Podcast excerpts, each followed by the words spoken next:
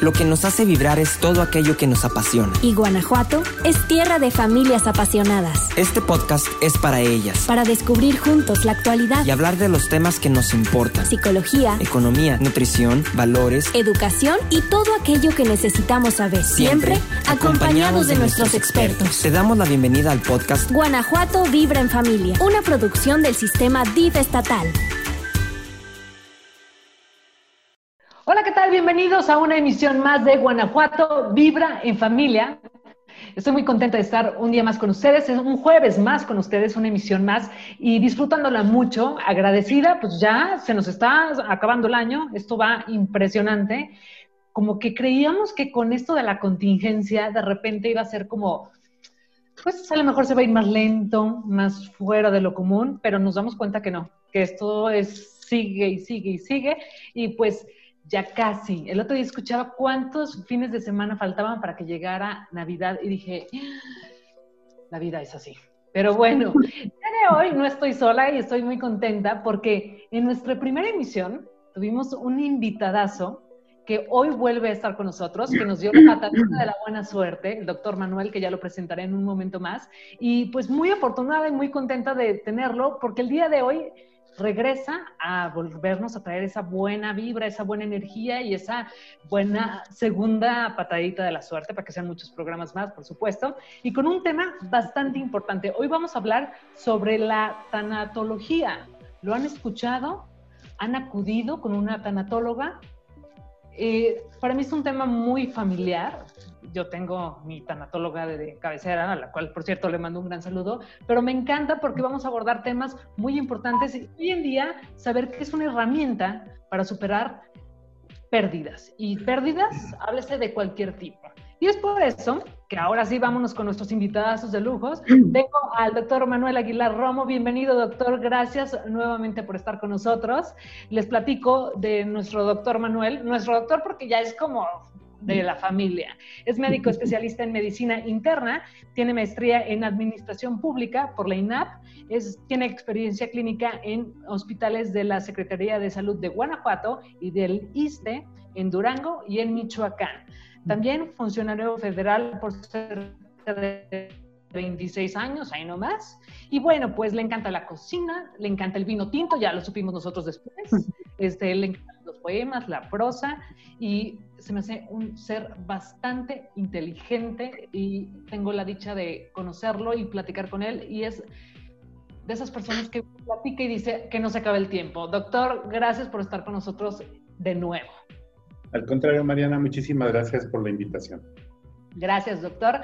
Y no estamos solos, también tenemos invitadas de lujo. Tenemos en, la otra parte a la doctora psicóloga Ana Laura Reyes Rivera. Ella es psicóloga egresada por la Universidad Autónoma de San Luis Potosí, con maestría en terapia gestal, doctora en tanatología, se ha desempeñado como psicoterapeuta en el ámbito privado, ha participado en diversas investigaciones y se ha desempeñado como docente en diversos niveles académicos. Durante su carrera profesional ha colaborado con diversas eh, instituciones públicas, siendo secretaria técnica del Consejo Estatal contra Adicciones. Se describe como amante de la vida y de ser feliz, apasionada de la lectura, del baile, ¿por qué no?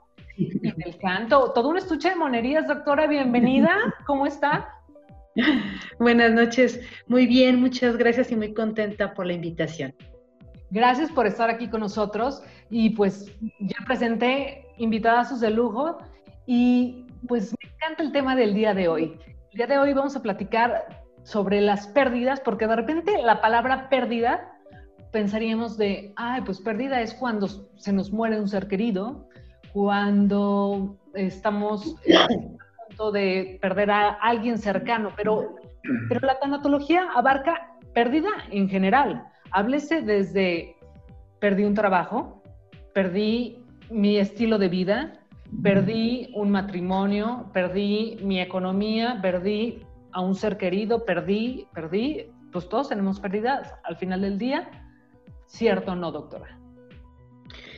Sí, eh, cuando tú hablas de perdí un ser querido, perdí un estilo de vida, bueno, pues hay que estar conscientes de que la vida es una cadena de pérdidas y ganancias. Mientras estamos en la vida, perdemos y ganamos. A partir de que sobrevivimos a la pérdida, porque la gran pérdida es la pérdida de la propia vida. Mientras estemos vivos, aún con lo que significan las pérdidas cotidianas, las pérdidas evolutivas, porque también durante el crecimiento vamos dejando atrás, por ejemplo, la niñez, la adolescencia, este, el inicio de la juventud, es decir, toda, todo el proceso humano implica el perder para el ganar, el perder para el aprender, ¿no? el perder para el crecer. Entonces, bueno, definitivamente desde esta conceptualización yo lo, yo lo este, uniría, ¿no? Así como, como la vida y la muerte son una misma línea, también hablaría de que la pérdida y la ganancia van de la mano cuando tenemos esta posibilidad de, de ser resilientes, de resignificar lo que acabamos, lo que acabamos de aprender con lo que perdemos, ¿no? Porque a partir de la pérdida es que vamos adaptándonos a vivir de una manera diferente y esta manera diferente pues nos ofrece el reto justo del aprendizaje, de la resignificación y de la readaptación a las cosas nuevas. Es correcto. Y acaba de decir una palabra que es de mis favoritas de la vida, la resiliencia, ¿no? Que de repente se escuchó en algún momento y muchos se lo tatuaban incluso, pero estoy seguro que luego ni sabían qué era, ¿no? Denos la definición de esa hermosa palabra, ¿no? Que creo que cuando entendamos ese significado, entenderemos muchas cosas de nuestra vida. Claro, y la resiliencia finalmente es una cualidad de los metales, ¿no? que permite que ante ciertas temperaturas vayan como moldeándose y retomando nuevas propiedades y nuevas formas. Y este término es equiparable a lo que es el aprendizaje, la capacidad que tiene el ser humano para resurgir, aún en situaciones muy dolorosas si hacemos el comparativo con los, con los metales, ¿no? Este, sobrevivir del fuego, sobrevivir de la inundación, sobrevivir y reaprender, reacomodar. Sé que para muchas personas, para, me atrevería a decir que para todas las personas, cuando tenemos pérdidas importantes, bueno, la, primera idea es, pues, ¿quién sabe si vaya a poder salir de esto? Es una cualidad humana, el poder resurgir. ¿no? Entonces, la resiliencia en, en el ser humano significa esta capacidad de readaptarse, reconfigurarse a partir de la vivencia dolorosa, de la pérdida, pues, de, esas situaciones que no son tan gratas y sobre todo que rompen el equilibrio de la vida. Claro. Doctor, ¿usted cree que todas las personas cuentan con esta cualidad? Sí, definitivamente yo creo que es algo totalmente natural. Nacemos con ella. La problemática que yo identifico, y aquí aprovecho para darles las gracias a la doctora por haber aceptado nuevamente esta invitación, fue que con ella tuvimos la oportunidad de transmitir una de las conferencias que estuvimos manejando durante todo este tiempo que llevábamos en contingencia, que como tú lo decías bien al inicio, eh, se habló de una cuarentena y todo el mundo pensábamos que la cuarentena para empezar de 14 días, cuando no era de 14 días. Después dijeron son 40 días, no, pues ya llevamos casi 400, o vamos casi pisando los 400, o llegaremos, y la verdad yo creo que esto nos ha permitido ir manejando diferentes formas que con la doctora manejamos un tema muy importante que era precisamente el manejo del duelo durante el momento del COVID. ¿Por qué? Porque manejábamos precisamente eso. Tenemos que empezar a educar a la población o a concientizar a la población en que todos tenemos la posibilidad innata de poder ser resilientes el problema o el chiste es cómo lograr encontrar cuál es ese mecanismo para poder ser resilientes. La doctora no me dejará mentir, habemos personas que somos resilientes a través de la poesía, a través de la escritura, a través del baile, o sea, a través de muchas formas como podemos superar una pérdida, cómo podemos lograr superar ese dolor, esa situación difícil por la cual estamos pasando en algún momento de nuestro país. Claro. Y, yo creo que ahí sí depende del carácter y de la energía y de la voluntad de cada uno, ¿no? Porque si bien todos nacemos con eso, no todos tenemos la misma actitud en la vida en general, ¿no? O sea, hay quienes se recuperan más pronto, hay quienes ven desde otro punto de vista, hay quienes están quizá ya más preparados porque justo han tenido más pérdidas en otros aspectos y entonces ya vienen como con ese colchoncito de decir, bueno, pasa esto, pero yo ya vengo preparado de alguna manera y no es lo mismo alguien que de repente a lo mejor empieza a darse cuenta que está perdiendo cosas, porque a lo mejor sí, ya hemos perdido muchas cosas y no nos éramos conscientes. Ahora a lo mejor esta cuarentena, que no es cuarentena, nos damos cuenta de decir, híjole, sí es cierto, yo hacía esto, yo decía esto, yo iba y venía y mi vida era totalmente diferente y ahora que estamos un poco encerrados, un poco aislados, un poco entre nosotros mismos, pues nos damos cuenta de que sí me afecta esto, no me afecta esto, ya perdí esto y cómo reaccionar ante esto. Entonces, bueno, pues ahí es un poco lo que cada quien viene cargando en el costal, siempre lo digo, ¿no? Es mucho lo que cada quien viene cargando en el costal, que es la manera en cómo reaccionamos ante unas cosas o no. Mucha gente se preguntará, ¿qué hace una tanatóloga? ¿Qué, qué es la tanatología?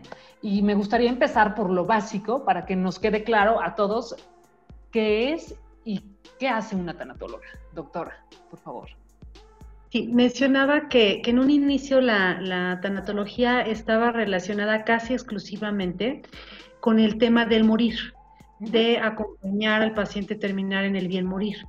Pero a, través del tiempo se ha investigado eh, sobre eh, justo lo que, lo que Mariana empezabas diciendo, la pérdida como parte de la vida, pues nos representa una readaptación a, la vida misma, a la resignificación. Y también ahorita mencionabas de qué depende que la, que la resiliencia, de que unas personas seamos más resilientes que otros, y decías, hablabas de la naturaleza, de la personalidad, del costal, pues también habla de lo que significa para cada quien lo que se pierde. Entonces, en este momento se está proponiendo, se está trabajando sobre los nuevos paradigmas de la, de la tanatología.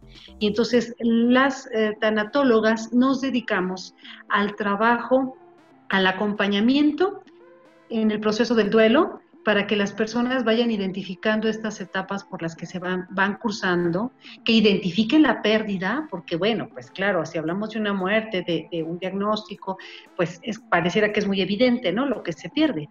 Pero, por ejemplo, eh, alguien que le dan un diagnóstico de, de diabetes, pues aunque, bueno, pero ¿qué pierdes? O solamente tienes que acomodar tu estilo de vida. No, o sea, eh, ya esta condición de salud distinta va a implicar una pérdida, una pérdida de mi, de mi autoconcepto como sana, una pérdida precisamente de la renuncia que tengo que hacer a un estilo de vida. Representa muchas Entonces, tanatólogos ahora trabajamos con el acompañamiento en el duelo, ayudando a las personas a que se den cuenta de qué es lo que están perdiendo y cómo una pérdida evidente tiene o trae consigo muchas pérdidas en, este, en conjunto. Entonces, en la medida que la persona esté más consciente de lo que está viviendo, podrá justo echar mano de estos recursos que, con los que cuenta para irse adaptando y para, como nosotros decimos, eh, detrás de toda pérdida viene una ganancia, para podernos dirigir al aprendizaje que nos va dejando estas pérdidas. Por supuesto que también nos dedicamos a la intervención. La intervención, ¿con quién la hacemos? Por ejemplo, con la familia del paciente terminal, en la contención, en, en darle la noticia, en ayudarle a identificar el duelo y acompañarlo en esto. Y también con el paciente terminal en esta eh, que se llama el proceso de bien morir para que vaya asimilando también las pérdidas que va teniendo en esta, en esta última etapa. Todas las personas vivimos pérdidas. Entonces, hoy día la tanatología es una disciplina que es este, útil, necesaria en todo momento y para todas las personas, más aún con esta pandemia, con esta contingencia que es sin precedente, sin precedente y que viene a marcarnos de una manera totalmente distinta. ¿no? en este siglo, una manera distinta de ver la vida, una manera distinta de enfrentar la muerte, de enfrentar la pérdida. Y entonces, bueno, pues ahorita estamos estudiando mucho y trabajando mucho acerca de cómo, cómo conjuntar también el trabajo interdisciplinario, en donde la tanatología sí tiene una función muy específica relacionada con el manejo del duelo, la asimilación de la pérdida y la resignificación de la vida. Esto es así como a grandes rasgos a lo que nos dedicamos. No, pero qué bien explicado, así pues con peras y manzanas, ¿verdad, doctor? Yo agregaría incluso que no es solamente el acompañamiento a la familia, doctora. Yo creo que el acompañamiento al cuidador, aunque no sea familia, hay que atenderlo. y al personal médico, al personal de salud que está alrededor de esa persona que está perdiendo su vida y de la familia que está perdiendo a un ser querido, ese personal de salud también es un ente importante que debe de ser manejado, atendido, apoyado por la ciencia de la tanatología. Como bien lo dijo la doctora, no es una sola persona, no es una sola profesión la que debe de trabajar, son muchos alrededor de. Es correcto.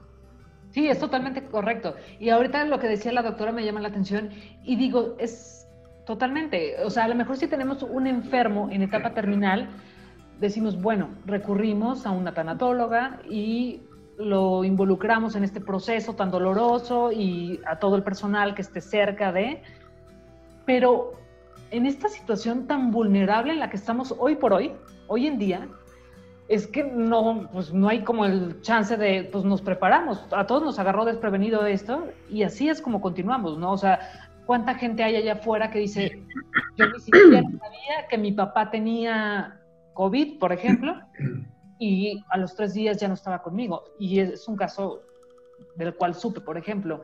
Y exacto, ¿cómo manejas esa pérdida? Porque fueron tres días y ni siquiera te lo esperabas, veías a una persona entera, íntegra, y de repente en tres días esa persona ya no está. Es muy diferente al panorama que decimos, bueno, tenemos un paciente con ciertas características que sabemos en qué proceso vamos y a dónde vamos, y que a lo mejor nos empezamos a preparar física, emocionalmente, mentalmente. Pero aquí, en esta situación tan atípica que vivimos hoy en día, ¿cómo manejarlo? No creo que sea fácil, no creo que haya sido fácil para muchísima gente, ni que vaya a ser fácil para una gran parte de la sociedad ir asimilando lo que estamos viviendo. Como lo comentamos en la primera ocasión que tuvimos de oportunidad de platicar, Mariana, y lo que yo platiqué con la doctora cuando la invité a dar la primera plática, fue que como seres humanos no estamos acostumbrados a pensar que este tipo de situaciones podríamos vivirlas. Lo vemos más como, como situación de película, ¿sí? Sí. y hay que padre la película, o qué fea la película, o qué terror me dio la película, pero nunca pensamos que fuera a ser cierto. Exacto. Los compañeros de la oficina, eh, desde antes de que empezáramos a conocer lo que estaba sucediendo en China, yo estuve platicando con ellos por mi experiencia personal y mi experiencia laboral que yo vengo arrastrando desde que estaba en la Secretaría de Salud a nivel federal. Y cuando tuve la oportunidad de vivir la experiencia de lo que fue la epidemia de influenza, posterior a eso empezamos a trabajar con algo que veíamos que podía suceder, que veíamos que podría llegar en cualquier momento y que la sociedad no estaba preparada para eso ni estaba preparado el sistema de salud, ni estaba preparado nadie. Nadie estábamos preparados para saber que esto lo podíamos vivir. Con una compañera psicóloga, Laura, que es íntima amiga de la doctora también, y yo la admiro, la quiero enormemente, le decía, es que lo que viene ni siquiera no lo podemos imaginar. Y yo esperaba morirme antes de, que, de verla venir. Nunca pensé que me fuera a agarrar y en ese momento digo, sí, sí es algo que tenemos que ir aprendiendo poco a poco de cómo tenemos que ir abordando el tema, no para nosotros exclusivamente, tenemos una obligación como funcionarios y tenemos que transmitirle esta información a la sociedad que vaya poco a poco asimilando lo que nos espera, lo que todavía nos falta por vivir. Y como tú decías precisamente, ahorita lo comentábamos fuera del programa, la gente estaba acostumbrada a estar con su familiar que estaba enfermo, que iba a morir y que probablemente, como tú lo decías, pues sí, se infartó y a lo mejor va a durar 48 horas, 72 horas y se va a morir. Pero estaba con él, estaba físicamente con él, lo estaba tocando. Y ahorita, por la situación que estamos viviendo, no tenemos la posibilidad de estar con nuestros seres queridos. Es correcto. Es una forma diferente de enfrentar la muerte, de enfrentar el dolor de la pérdida de un ser querido. Es que hasta en eso es impresionante, doctor y doctora, porque no es como que, bueno, yo estuve al lado o estuvo algún familiar al lado y entonces pudimos acompañarlo o despedir a la persona. No, es simplemente una persona que estuvo aislada y quién sabe cuánto tiempo llevamos aislado y de diferencia y quizá nada más de forma virtual y de repente nada más es una llamada de pues ya se murió, o sea, la persona no está, no pudimos despedirnos. ¿Cómo se maneja eso? Porque creo que luego eso sí es importante trabajarlo en cualquier momento, ¿no? El despedirnos, el agradecer, este, es una parte fundamental para el proceso de un duelo. Por supuesto. Eh, nosotros vemos cómo se viven ahorita además el duelo colectivo, ¿no? Precisamente por estas situaciones, porque todos como seres humanos estamos en esta situación sin precedente y entonces nos lleva pues a tomar esta conciencia de lo que se está perdiendo en la vida y que como lo acabas de mencionar, pues con la pandemia no solo es el tema de la muerte repentina, sabemos que la muerte repentina siempre ha existido y por supuesto que es diferente eh, cómo manejar el duelo, el duelo anticipado, cuando uno tiene, cuando la persona está enferma, o sea, cuando hay un, periodo como preparatorio para la conciencia de que está llegando a fin y además podemos acompañarle en el bien morir, agradecer, despedirlos y además podemos darle el último adiós en estos rituales funerarios que forman parte pues del, imaginario, de, la cultura, de, algo que va mucho más allá de una persona o de una familia, ¿no? Que yo creo que es algo que nos conecta como, como seres humanos. Y cuando se trata de una muerte repentina, no solo es eh, más difícil la asimilación de la pérdida, sino que definitivamente el trabajo del duelo, incluso eh, se, da lo que nosotros llamamos como duelo suspendido, porque en ese momento lo primero que tenemos que hacer es asimilar qué hacer y cómo, cómo, cómo reaccionar o, las cosas como prácticas, ¿no? O sea, te ya hacen la llamada, tiene que venir, tiene que firmar, tiene que hacer, o sea, una serie de cosas. Ahorita con lo que se está viviendo, el tema es que, por un lado, tenemos miedo, sabemos que a cualquiera nos puede pasar, Sabemos que quien tiene COVID puede morirse o no puede morirse. Pero bueno, y pues sabemos que quien entra al hospital puede salir y puede no salir. Y que ingresando al hospital no podemos tener contacto, no podemos acompañar a nuestro familiar. Por lo tanto, no podemos acercarnos, no podemos cuidarle, no podemos agradecer, no podemos hacer nada de esto. Y por si fuera poco, cuando muere, tampoco podemos hacer este ritual de acompañamiento, ¿no? Que tiene que ver con toda esta, esta creencia y esta espiritualidad que nos conecta. Entonces, todas estas cosas van generando dificultades para ir asimilando esta nueva realidad, ¿no? Entonces, definitivamente es más complicado siempre trabajar un duelo de una pérdida circunstancial o de una muerte repentina que una, una, un duelo anticipado. Pero bueno, volvemos, volvemos a retomar el tema de, la resiliencia. Es muy difícil. Y con todo y eso, también podemos sobrevivir y a, recuperarnos y a replantearnos la vida, ¿no? Claro, al final es eso. Y ahorita mencionaba la palabra cultura, que justo eh, va con mi siguiente pregunta. ¿Qué tanto influye la cultura que tenemos para cómo percibimos la muerte? Híjole, yo creo que es un tema muy, muy variable en México, porque incluso por regiones, por estados, por municipios, la forma de afrontar una pérdida es muy, muy diferente. Yo te puedo o les puedo comentar mi experiencia personal. He vivido en diferentes partes de la República y la forma de enfrentar la muerte en el norte de la República es muy diferente que en el centro o en el sur de la República son conceptos muy diferentes, son conceptos muy diferentes. incluso en los extractos sociales, la forma en cómo se enfrenta la muerte de un ser querido es totalmente diferente. No es lo mismo la posición o el posicionamiento de una persona que tiene demasiada, demasiado compromiso social, ¿sí?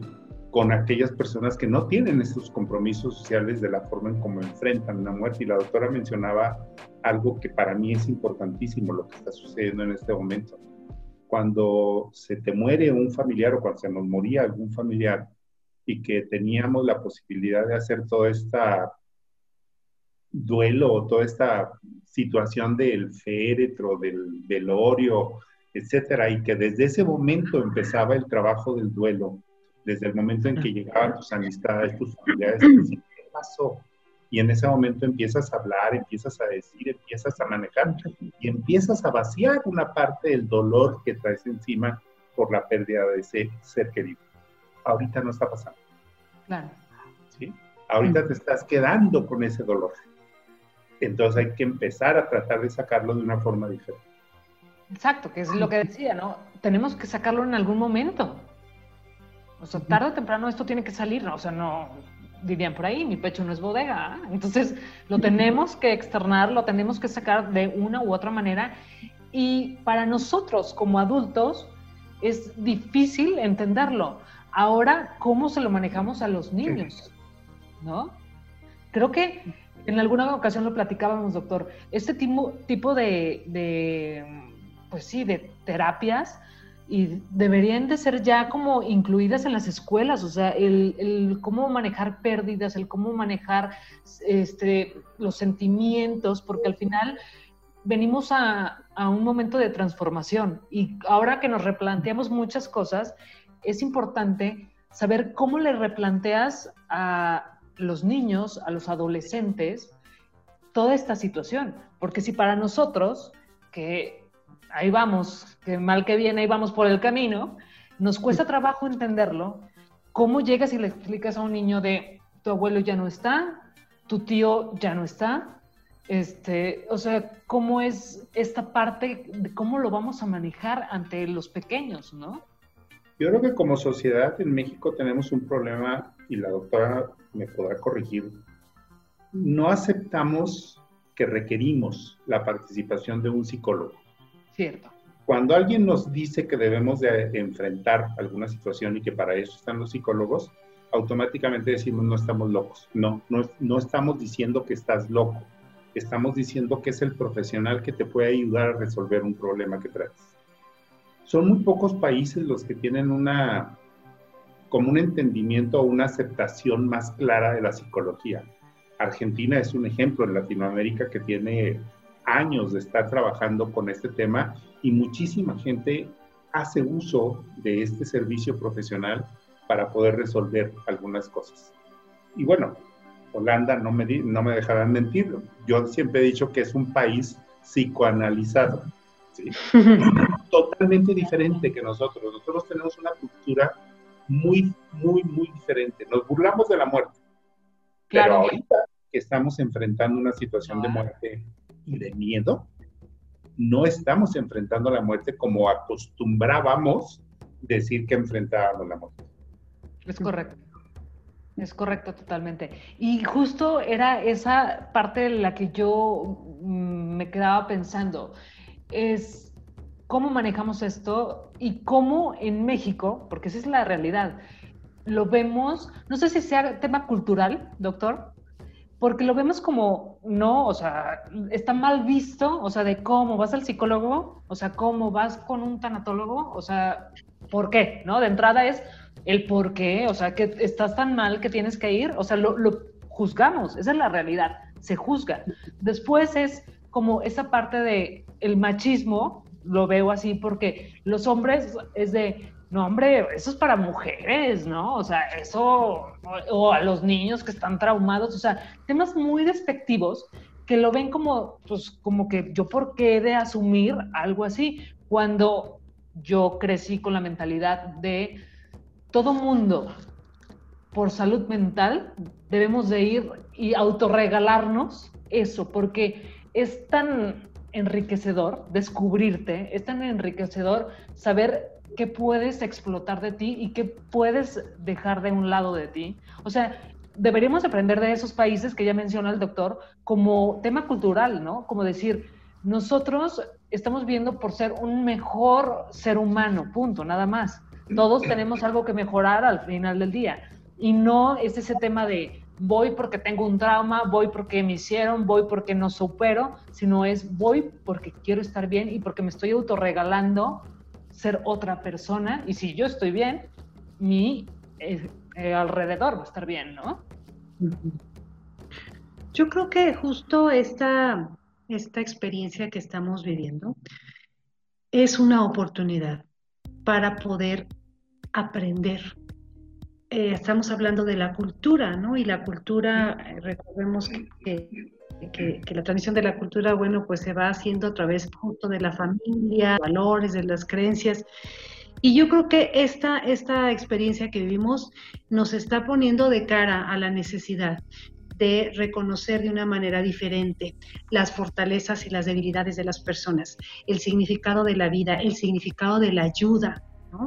Tú decías, ¿cómo manejarlo? Bueno, pues claro, sería importantísimo que desde primaria, así como se habla de, sexualidad, como ya se empieza a hablar del tema de la salud física, se hablara de manera formal de lo que son las pérdidas, de lo que es la muerte, pero no nada más desde el punto de vista biológico, porque bueno, claro que sí lo ven los niños, pero, pero eh, profundizar en, en, lo que va a significar nuestro paso por la vida y cómo podemos irnos preparando para, no para la muerte, para la vida, aceptando que esta vida tiene un fin y qué mejor que vivirla con conciencia para que precisamente cuando estemos al final estemos perfectamente en paz, perfectamente satisfechos de lo que hemos vivido. Los niños, bueno, depende mucho de la edad para poderles manejar la muerte de tal o cual manera, ¿no? Porque depende de, su, de su pues sí, de su madurez cognitiva para saber cómo lo abordamos con un niño de 8, con un niño de 15, y también tiene que ver las creencias de la familia. Hace rato el, doctor mencionaba sobre la diferencia en, incluso en nuestro país de cómo se vive la muerte. Yo también agregaría el tema personal de cómo cada persona de la familia vive la muerte. ¿De qué depende? Nosotros hablamos de un término que se llama escena fundante, que es cuál es mi primera escena, mi primer contacto con la muerte. ¿Cuándo fue que yo me di cuenta que la muerte existía? ¿Qué edad tenía? ¿Quién se murió? ¿Cómo lo vivieron las personas a mi alrededor? ¿Cómo me lo manejaron? O sea, este va a ser un, un punto de partida para cada quien cuando nos toque ir enfrentando este tipo de pérdidas. Entonces, esto también es importante este, abordarlo y aclararlo en esta pandemia, ¿no? O sea, cómo es que están viviendo las pérdidas a partir de la relación que han tenido con la vida y con la muerte, por un lado. Y por otro lado, también me parece muy importante que depende mucho de la relación que existe ¿no? en la familia con la persona que enferma, con la persona que se va, con la persona que se muere. ¿Cuál es la función de esta persona? O sea, no es lo mismo, este, una, una esposa vive el duelo diferente de, de, la muerte de su esposo que los hijos de este, de este papá, que los nietos de este abuelito, que los hermanos de esta persona que falleció. Entonces, todo está relacionado, claro, con la cultura, con el aprendizaje, pero también es cierto que son vivencias individuales y de ahí la importancia de reconocer la tanatología como una disciplina que puede acompañar y brindar herramientas de aprendizaje a todas las personas, porque todas las personas estamos perdiendo y vamos a perder, todas las personas, ¿no? incluyendo pues la propia vida. Exacto.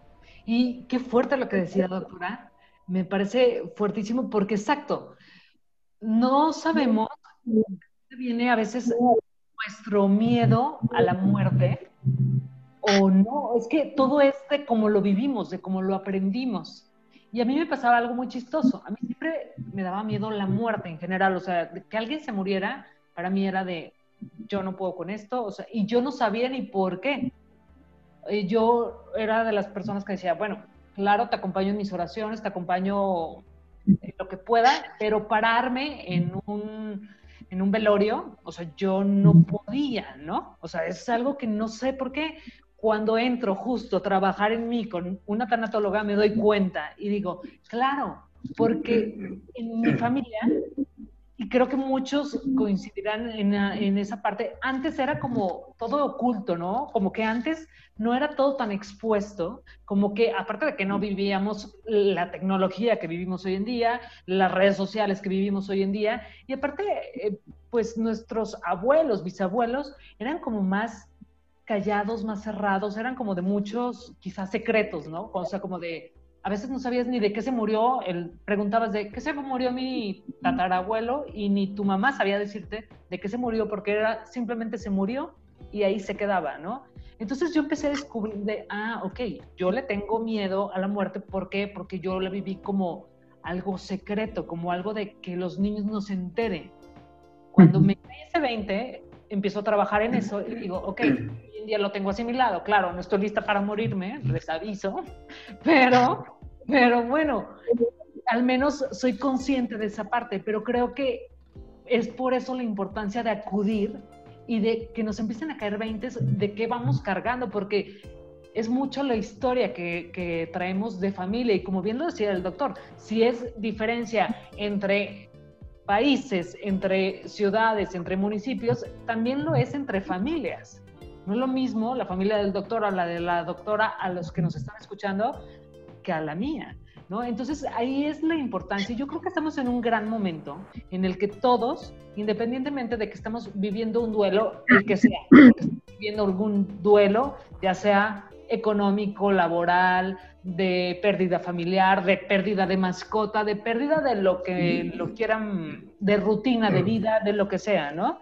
Creo que es un buen momento para acercarnos a trabajar en nosotros y por ello llevar a nuestra familia en este, en este avance y acudir con un tanatólogo, una tanatóloga, a que nos dé ese acompañamiento. Es el momento que tenemos quizá más tiempo y que podemos ir acercándonos poco a poco a, a este trance, de decir, bueno, a lo mejor no es porque me esté preparando a la muerte, sino a la vida y a la vida nueva, porque empezamos una nueva etapa. Exactamente ese es el tema. No quise asustarte, Mariana. Pero sí, o sea, efectivamente la problemática que estamos viviendo es porque ni siquiera sabemos cuáles van a ser las consecuencias de esta nueva enfermedad a futuro. Y no me refiero a la situación económica, no me refiero a la situación laboral, me refiero precisamente a cómo va a ser nuestra vida después de esta contingencia para los que se enfermaron o para los que no se han enfermado. Va a ser totalmente diferente. No sabemos cuáles van a ser las repercusiones. Lo que ha estado saliendo en los eh, comentarios científicos, pues para los que conocemos un poco más de esta situación, nos deja preocupados. No nos da miedo. A mí me deja preocupado porque considero que no estamos preparados para Pero a mí me para poder afrontar lo que viene, o de qué manera lo tengo que afrontar, o de qué manera lo tengo que transmitir. Y yo creo que ahorita una oportunidad que yo no veo que se esté aprovechando, y lo que decía la doctora precisamente es, ahorita que todos los niños, todos los adolescentes, todos los estudiantes están conectados, deberíamos de estar metiendo este tema ahorita, precisamente para que para que no empiece a haber mayor depresión, mayor problema, mayor miedo, mayor angustia, mayor desesperación, mayor violencia. O sea, es el momento de aprovechar una oportunidad que desde mi punto de vista no se está aprovechando. Claro. Es que, por ejemplo, antes no llevaban jamás, jamás la materia de nutrición. Está bien, ya la metieron y se agradece porque entonces un niño ya es más consciente desde que ya le pusieron el etiquetado hasta que ya tienen una clase en la que les dicen el plato del buen comer y uno se entera de eso hasta que le llega la vanidad. Eso es cierto, ¿no? O hasta que uno está enfermo o hasta que uno llega con un nutriólogo. Pero antes de eso, que íbamos a saber del plato del buen comer. Nos comíamos como Dios nos daba a entender. Hoy en día deben de poner atención exactamente, incluir estos temas, ¿no? Una clase de socioemocional, una clase de todo este que abarque lo emocional, lo, lo que estamos viviendo y lo que vamos a vivir, para que los niños y los chavitos sepan cómo afrontarlo y estemos preparados, o al menos si no llegamos al 100 preparados, al menos ya llegamos con una conciencia y decimos, bueno, ya estamos al menos con cierta información y que no nos espante y vamos dando paso firme pero lento, ¿no? Entonces, pues aquí sería como un llamado que sería importantísimo que valoraran y que ojalá se pudiera hacer algo al respecto y que fuera una materia que se pudiera incluir, porque sí, digo, estamos cuidando ahora otros aspectos porque ya vimos que la nutrición es importante porque se ve reflejada en la adolescencia, en, la, en el adulto mayor, en fin, o sea, según la vida que tengas, pero también lo emocional lo, es mucho más fundamental hoy en día tenerlo en conciencia, ¿no? Entonces, ahí dejamos como, pues, ese, esa eh, sugerencia y ese aviso para que lo tomen en cuenta y que ojalá podamos hacer algo. Estamos muy a tiempo y seguiremos un ratito así, pues creo que es un buen momento para, para que los niños y adolescentes empiecen a tener este tipo de materias. Y hay un tema que se, se, aborda mucho en las pérdidas, doctora, que es el de, pues, el proceso del duelo. Todos hemos escuchado el proceso del duelo. A mí me lo han explicado más de tres veces y aún así todavía podría reprobar un poco el examen, doctora, pero como no lo quiero reprobar, quiero que nos explique cuál es el proceso del el duelo. ¿Es igual el proceso del duelo, llámese pérdida de un familiar, llámese no sé, una separación eh, o pérdida de un trabajo, es la misma situación, es el mismo proceso de duelo. ¿Y cuál es el proceso de duelo? Yo en principio quiero explicar que el duelo es un proceso, es, es un tiempo que se requiere para la adaptación, para aprender a vivir sin lo perdido. ¿De qué va a depender cómo sea este proceso? Pues del significado que para la persona tenga la persona, situación o cosa incluso que haya perdido. De eso va a depender. Esto nosotros le llamamos, bueno, desde la, teoría de la crisis se llama clave cognoscitiva, que es como qué significa para cada quien lo que pierde. Entonces, el duelo no se vive igual, por supuesto, pero más allá del tipo de pérdidas, no se vive igual dependiendo del significado que para cada persona tiene lo perdido. Se habla de un proceso con, varias etapas y estas etapas pues tienen que ver precisamente con este reconocimiento de la nueva realidad. La primera etapa del, del proceso de duelo es la negación. A mí me parece muy interesante esta primera etapa porque además de ser la primera etapa de duelo, la primera etapa de la crisis, también es, constituye un mecanismo de defensa que le permite a la persona amortiguar el golpe de realidad. Hace rato tú decías, híjoles, qué fuerte que de pronto el papá se sintió un poquito con tos y a los tres días te dicen que ya murió, ¿no? Entonces, la persona necesita este amortiguador. La negación funciona como un minimizador de una realidad dolorosa, de un, de un ponerle pausa a esta situación en lo que puede acomodar el reconocimiento de la nueva realidad. Ahora, si lo vemos desde así, de esta manera, la negación tiene pues una función adaptativa. El problema es que hay muchas personas que se quedan ahí. O sea que la negación eh, funge como evasión de la realidad, ¿no? Entonces ahí es donde empezaríamos a hablar o pensaríamos eh, que se trata de un duelo patológico, suspendido, etcétera, ¿no? Después de esta primera etapa de negación, la siguiente etapa es la etapa de enojo, de ira, en donde la persona todavía está un poco renegando de esta nueva realidad y enojada, enojada con la vida, con Dios, con los doctores, con alguien, ¿no? O sea, la primera emoción que se vive ante la frustración es la ira, ante la ruptura del equilibrio es la ira. Entonces es cuando la gente se pregunta por qué a mí o por qué a esta persona, ¿no? Se cuestiona el tema de la pérdida. Para posteriormente pasar o pretender pasar a una tercera etapa que se le conoce como negociación, que es donde la persona busca restablecer el control. Finalmente una pérdida nos lleva a perder el control, ¿sí?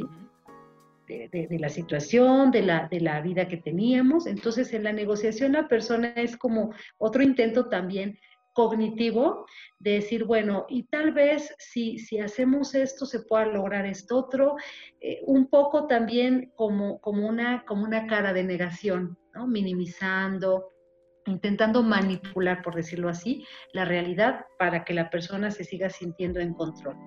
Cuando definitivamente se da cuenta que, que la pérdida es inminente, entonces entra en una etapa de, de depresión o de tristeza profunda. Cuando la persona está triste es porque está reconociendo finalmente la pérdida. Y también aquí quiero poner mucho énfasis, porque claro que las personas alrededor de esta persona en duelo se angustian mucho con este dolor, con esta tristeza de la persona. Y muchas veces intentan sabotear o mitigar, entre comillas, este dolor, interrumpiendo esta, esta expresión tan válida y tan genuina que va a formar parte de este proceso de duelo, es decir, expresar el dolor. Es válido y muy necesario que la persona llore, porque si la persona llora, si la persona está triste, quiere decir que está eh, incorporando ya este proceso de pérdida. ¿sí? Y posteriormente se habla de una etapa de aceptación que muchos autores la mencionan como la última etapa. Otra vez estoy hablando de un proceso cognitivo. A mí me parece que desde otra mirada, desde los nuevos paradigmas, yo pensaría que las personas no nos quedamos en la aceptación. Tenemos la posibilidad de, quedar, de pasar a una etapa aún más productiva, que es la resignificación. O sea, no solo es acepto lo que perdí, sino aprovecho la experiencia vivida y el aprendizaje para darle un, rumbo distinto a mi vida ahora que ya no está esto que perdí. Entonces, así a grandes rasgos es como se explican las etapas del duelo. ¿De qué depende que lo viva la persona este, de, de, esa manera o de manera ordenada o desordenada? Esa es una manera como para explicarlo. Finalmente, cada persona tiene su tiempo, por eso es un proceso, y hay veces que se regresa o pareciera que se regresa, ¿no? En un intento de, de volver a retomar el, control. No sé si con esta explicación ya puedes pasar pues, yo creo que sí, doctora. Yo espero, espero que sí ya. No, claro que la explicación es muy clara, muy, muy clara. yo nada más. Eh, es mía. Yo solamente agregaría algo con respecto a lo que dijo la doctora en la tercera etapa, que es esa negociación. Es, y algunos autores la manejan así, es cuando incluso la persona, si es la que está perdiendo su salud y probablemente se está acercando a la muerte, es cuando quiere negociar con Dios. Y si me porto bien, ¿cuánto tiempo más me dejas? O sea, es, es, es esta negociación que incluso los seres humanos hacemos dependiendo de la espiritualidad que tengamos, las creencias que tengamos, de qué manera lo manejamos. Pero algo que también dijo la doctora, o sea, no, no quiere decir que todos vayamos a pasar exactamente por las mismas etapas, ni las vayamos a tener de la misma forma. Yo en forma muy coloquial digo, no es como hacer un volteado de piña, ¿sí? Esto es totalmente diferente. Claro. El volteado de piña lleva pasos para poder hacer un volteado de piña. Este proceso de tipo psicológico, de tipo de salud mental, tiene un comportamiento totalmente diferente en cada uno de nosotros. Sí, sí, sí. sí. No, pero sí me quedó claro, doctora. Ahora sí ya pasó el examen. Eso no se preocupe que ahora sí. Y ah, me quedó tan claro que incluso es un llamado a las personas que no dejan vivir el duelo, porque exacto, hay esas personas que dices, Dios mío, por favor, que se aplaquen un, un poquito, dejen que llore, dejen que esté sola, porque es, no, no estés solo, no, no llores, no, no estés triste, no, vámonos a la calle para, o vámonos a tal lugar para que tu mente esté en otra cosa. Y no dejan vivir ese duelo. Y hay muchas personas así, o sea, eh, por el mundo nos encontramos con gente que de verdad no deja vivir duelos, es porque vas a llorarle o porque vas a seguir ahí. No, no, no, la vida sigue, ¿no? Este, Algo que manejó la doctora y que lo dijo con otras palabras, yo creo que es el respeto a esa persona a vivir precisamente su duelo como ellos lo definan. La responsabilidad de las, de las personas que podamos ayudar a alguien al bien morir es precisamente ese respeto respeta sus creencias, respeta su dolor, respeta su llanto, respeta, respeta lo que él decida hacer con su vida y en la forma en que como quiera afrontar esa parte de su vida al final. La obligación de nosotros, yo, campo de la salud eh, médica, es, yo respeto las decisiones que tome tanto el paciente como la familia. Esa es mi responsabilidad. No debo, no debo de empezar a, inventar cosas para tratar de prolongarle la vida a una persona. Claro. Pero si usted, doctor, lo hace y dice, ok, yo respeto por ética, por moral, por lo que sea, afuera nos encontramos con la gente de, no, no, no, no, no, o sea, es que todo el mundo ahí ya es psicólogo, ahí ya todo el mundo es doctor, ahí ya todo mundo, bueno, tiene vara alta hasta con Dios, pues, ¿no? Entonces, es un llamado a respetemos, ¿no? Dejemos que se viva ese duelo y ese proceso, porque si no se vive en ese momento, va a salir un año después, cinco, no sé, pero, y si no sale, está peor, que es lo que no entienden, ¿no? Que un hay diferentes tipos de duelos, ¿no? Yo creo que, sin, que en esa parte me gustaría ah, entrar. ¿Hay duelos eh, sanos y duelos insanos? Bueno, sí, desde el punto de vista eh, clínico hablamos de un duelo, de un duelo sano, un duelo normal, o de un duelo patológico, ¿no? Y el duelo patológico precisamente consiste en la evasión de la pérdida que yo hace rato mencionaba, cuando la, negación, en lugar de, tener esta función adaptativa, tiene una función evitativa, ¿no? En donde la persona no quiere darse cuenta de, que perdió, no quiere, o sea, no acepta la, inminente pérdida. Entonces, básicamente se hablaría de estos dos procesos, ¿no? O sea, es un, es un proceso natural, es el proceso doloroso ante una pérdida, que como lo dijo el doctor, cada quien lo vive de manera diferente y que mucha inquietud hay en los profesionales de la salud, en los cuidadores, en la familia. Cuando dicen es que no sé qué decirle, o sea, es que qué se hace en una situación.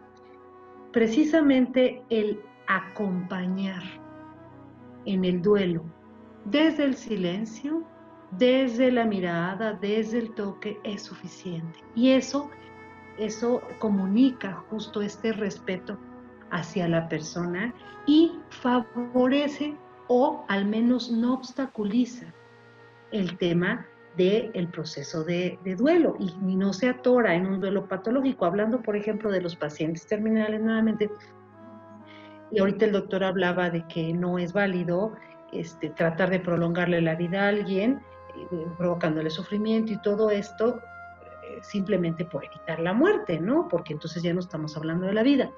Pero es visto, es visto que hay veces que las, eh, los familiares, sobre todo, se resisten, se resisten a, a dejar ir, ¿no? Y no solo dejar ir, o sea, al bien morir de su, de su familiar. Y yo lo he visto en, varios casos que he acompañado.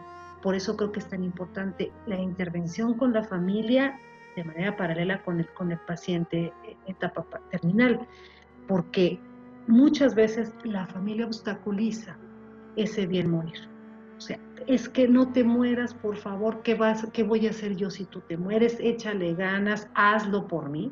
Y eso es una carga emocional fuertísima para el enfermo. Hemos visto, hay médicos que dicen es que está clínicamente muerto, o sea, esta persona no hay razón por qué se está, se está, se está yendo y algo lo está deteniendo. Y es justamente muchas veces la familia. Y entonces el duelo de la misma persona que se está yendo se atora, ¿no? Un duelo patológico.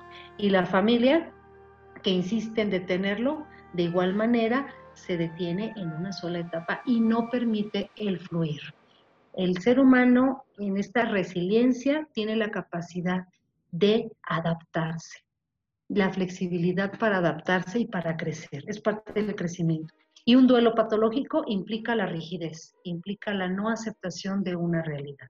Esas son las diferencias, así como grandes rasgos que yo mencionaría. Sí, doctor.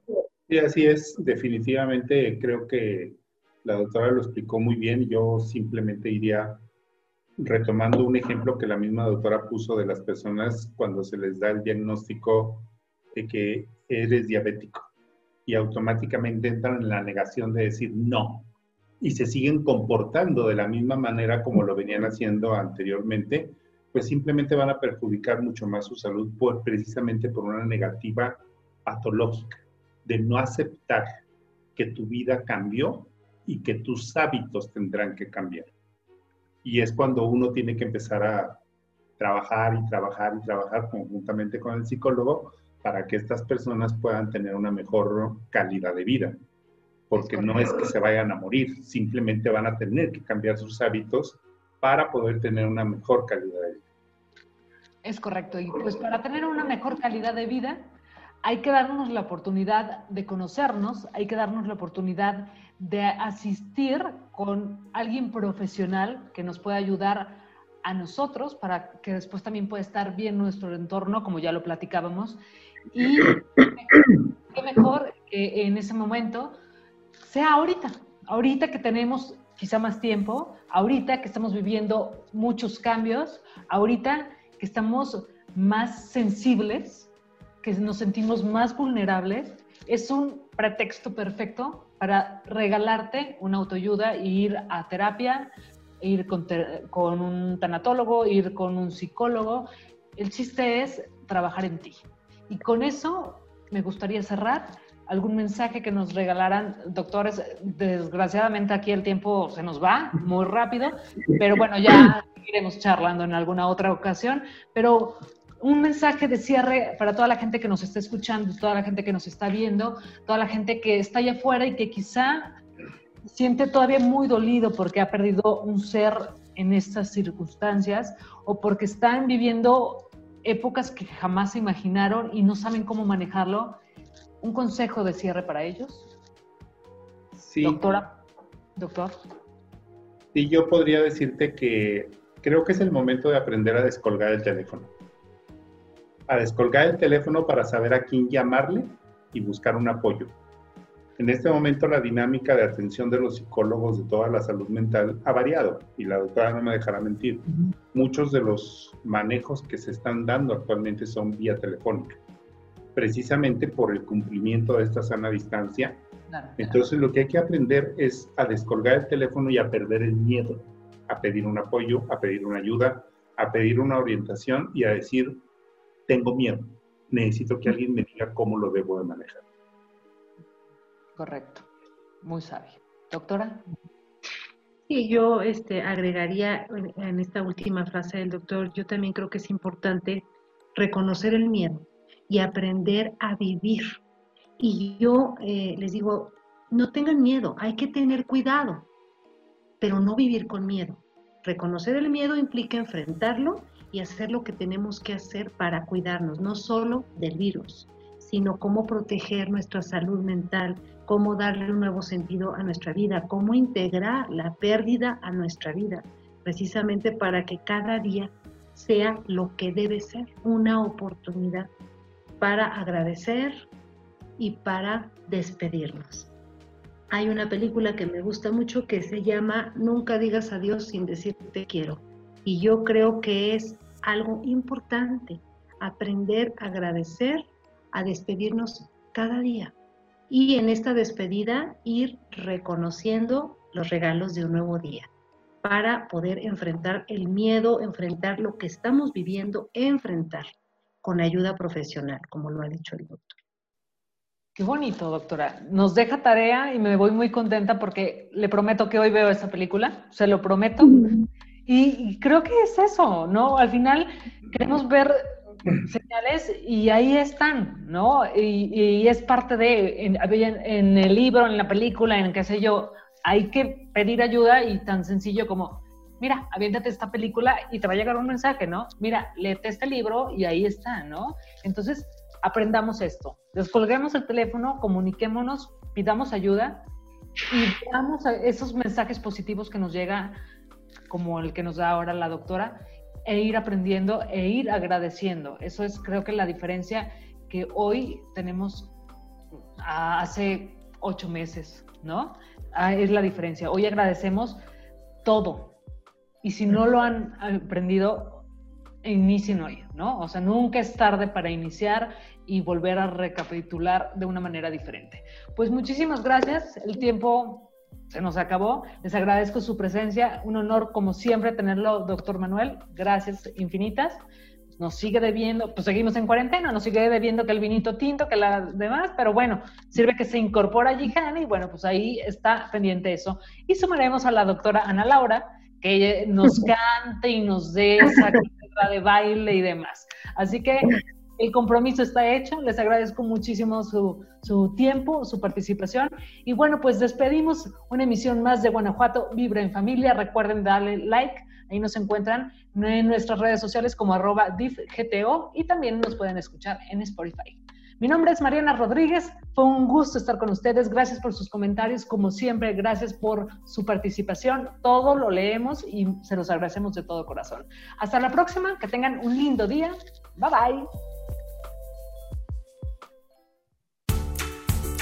Gracias por escuchar este podcast. Síguenos en las redes sociales del Sistema DIF Guanajuato o escríbenos a comunicación guanajuato.gov.mx. Guanajuato vibra en familia.